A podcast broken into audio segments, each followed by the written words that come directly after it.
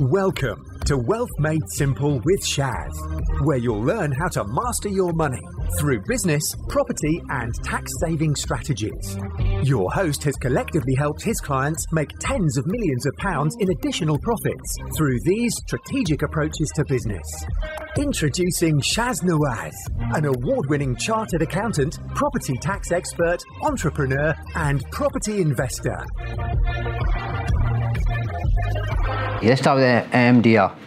So if you're buying two or more properties, if you're buying two or more properties, okay, from the same seller, you can claim multiple dwellings relief. And what that means is you work out the average cost. It's a bit like what we called, talked about yesterday for uh, granny annexes, yeah? And I'm, in fact, I'll, I'll do an example for you. If Shamila, you can pull up the SDLT page uh, with the tax rates that saves me skipping a slide over here. So let's do an example together. Okay. So sell. Sell, you're buying two properties for two different prices. One's going to be a cheap one, one's going to be an expensive one. Sell. How much is, it, is the cheap one for?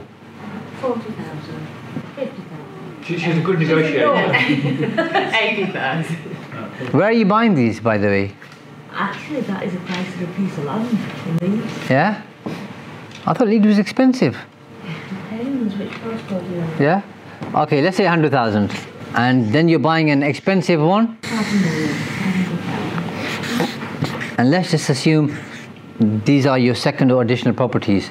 So on the first one, the SDLT there's, is going to be 3%. Yeah, because it's second and additional.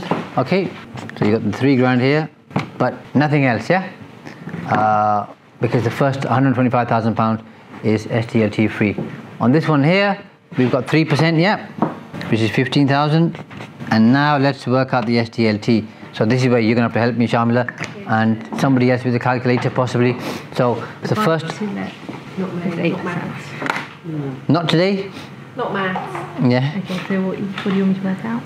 How do So 125,000 times 2%, 125. which is going to be give you two times 0.2% is, and a half grand. Yeah. yeah, So you've got two and a half grand, and then so two percent, two and a half grand, and then you've got uh, five percent for the balance of two hundred fifty thousand. So if you do, yeah, 250,000. yeah, which is going to be twelve and a half thousand. Yep. Okay. So 12 and a half plus two and a half uh, gives you 15. 15 plus 15, 30 grand, yeah? So here you're paying 30,000 pounds and here you're paying 3,000 pounds, so you're paying 33,000, yeah? Now if you're buying from the same seller at the same time, 600 grand. Then you've got a second option, which is 100 grand plus 500 grand gives you 600 grand, yeah? You divide that by two, so you're buying each property for 300,000, yeah? Now, Shamila, we're going to work out the SDLT on 300,000 pounds. So the 3%, yeah, is going to give us 9,000, yeah? And then the first 125, there's nothing there. The next 125 is 2%, okay? Which gives us 2,500, yeah? So that gets us to 250 and then 50 grand and 5%, which gives us another two and a half grand, yeah? So 5 plus 9, 14,000, okay? So it's 14,000 pounds per property times 2 gives us 28,000, yeah? Because we got two properties, yeah? So we compare 28,000 and I'm doing this for you for, for your benefit so you can work it out times 30,000 so in this case it's not a big saving but it sometimes can be a big saving yeah sorry 33 yeah so it's a it's a 5 grand saving which isn't bad is it? Yeah so if you're buying two or more properties from the same person you can claim multiple dwellings relief. If you're buying six or more from the same person you can do use MDR or you can use non-residential rate of SDLT which might work out lower for you in, in which case of you, so if you if Tahir you were buying six flats from somebody uh, you'd work out the uh, SDLT on the standard rate, then you'd, you'd work out MDR, and then you would work out non-residential rates, whichever one's the uh, the least, that's the option you choose. With MDR, by the way, and this can happen, uh, the figure could end up being zero. It isn't, but it could end up being zero. If it if it is zero for whatever reason, you have to pay a minimum of one percent SDLT on the entire transaction. Okay, so it can never be zero. One percent is the least you can pay. Okay, How can you check the non-residential rates? Is that I think I've got them here. So it, it, it- first 150, no SDLT. Next 100,000, two percent, next one? And that takes you to 250. Anything over 250, five percent. Okay, thank you. Three percent. Everybody familiar with the additional three percent? Yep. When you, when you buy a second. So, Julie, you live in your own home. You then have a buy-to-let property as well. You're going to buy a second new home. You pay three percent on that. Okay, because you've now got two, three properties in total. Is there any way you can claim back the three percent on your second new home at some point in the future? If you sell the first one. If you sell the first one, yeah, yeah. I remember what the period. A lot of people don't know that three years. A lot of people don't know that. Is Yeah. that if you've lived in it for more than three years? No, within, No. within No, years, just yeah. three years of. If you, if you sell it within three years of buying your new one, yeah, yeah, How do you do that? you have to make a reclaim with HMRC, uh, which is a pain in the backside, by the way. Uh, sell, it's not easy. It really is a pain. So if the rate is longer than three years, you lose that. Yeah, yeah, What if you sell to your own company and you go in? yeah. That's the advice we give people usually. Is sell to your own company and pay some SDLT because usually, not all the time, usually most people are upgrading, okay, okay, or upsizing rather than downsizing. So then uh, the new home costs a lot more than their current home. So to transfer the current home into a, a limited company, the SDLT is less than uh, what they're paying on the new home at the three percent. Yeah? So yeah. Or if you sell your home, then and you replace it within three years, then you do- then you don't pay the three percent either. So sometimes people might you might sell your own home and you might move abroad for a year. You come back as long as you buy the replacement within three years, no three percent to pay either. Yeah? If you have a company house that you own through a company, if your company bought a house, say mixed commercial, semi-commercial, can you live on the upstairs and you just work downstairs? Can you do? In a limited company, Yeah, limited. no. Your company. you can live in it, but you've got to pay more tax. I'll cover that for you in a, s- in a, in a few slides. Yeah. Now, do you know the CGT uh, that you will gain from selling your own home? People sometimes say you could move it into other investment to not pay the CGT. No, that only applies if you have, if you sell a business, uh, and then you can in, invest in an enterprise investment scheme, okay, and defer the CGT. If you keep your money in there for five years, then you don't pay the CGT, and any profit you make, you don't pay any income tax either. Right. But n- but it has to be a trading business, not an investment business. Okay, so that's one of the additional tax reliefs available to trading businesses. Just a quick one, Shaz. You know when you sell it, um, you it back in three years, what's the lowest time you can live in the house? Doesn't matter how long you live in it. matter. No, Okay. no. As long as you sell the first one within three years of buying the second one, you get a three percent back. So here you've got the rates. If you're not resident in the UK, you pay, an, which I assume doesn't apply to anybody here. Uh, you pay an additional two percent SDLT when you buy property in the UK. Okay, uh, so then I think that's probably going to go up uh, in future years. But this is the point I was making yesterday. As the value of the property goes up, the rate of SDLT goes up as well. So the more expensive the property, the more SDLT you're paying as a percentage. And that's why it helps if you're buying two or more properties or if you've got a granny annex because you're then pushing the, the, the value down. So you're paying a lower percentage, yeah? So this was the, the question somebody was asking earlier. I think, was it you? Uh, who was asking about, was, I think it was Caroline. The, how long do you, do you live in a property for it to qualify for your principal private re- residence? And there's no period. I mean, there's accountants who will tell you three months, six months. There's no period. It depends on the quality of occupation. So, how do we justify or substantiate qual- quality of occupation? Utility bills, utility bills, just change the bills and being there for a while. That's proof of occupation. Okay. That's not quality of occupation. Oh, you just need to live there, don't you? Yeah. For whatever period of time. Okay. Properly live there. But okay, so when you probably live there, Yeah. how do you demonstrate that it was a quality occupa- occupation as opposed to an occupation of convenience to claim a tax relief? You're not actively living somewhere else. Um, your children go to the local school. Ah, yes, that is it. So local school. Caroline, I think you and I already talked about this, so you can just listen in. So local school. Anything else?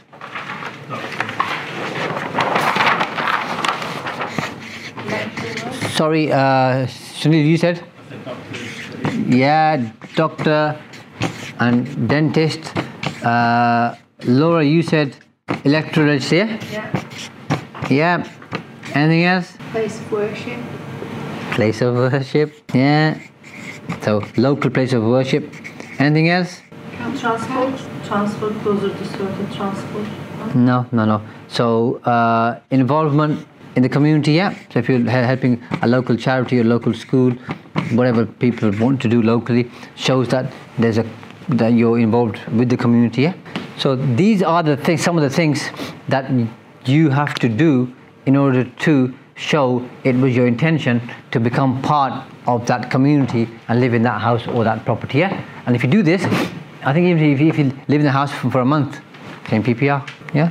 If you don't do this, including changing all the bills into your name, you moving your bank, telling HMRC you've moved as well, all that kind of stuff, all to the address. This stuff here, you're okay. But don't. Sorry, so you don't need to move your bank? You have to. No, yeah. Yeah. You have to move everything. Here we go. This is the important bit. So, if you buy a property in a limited company, which a lot of people do, uh, and it's in the UK and it's worth more than five hundred thousand pounds, and on the first of April, 2012, going forward, and is owned by a company, fully or partly. So this could be a mixed partnership. Joanna, yeah, and that property is not rented out on a commercial basis, i.e., you live in the property or you allow families, your family members, or your children to live in the property, you have to pay additional tax every single year. Based on the value of the property, that's how much tax you would pay.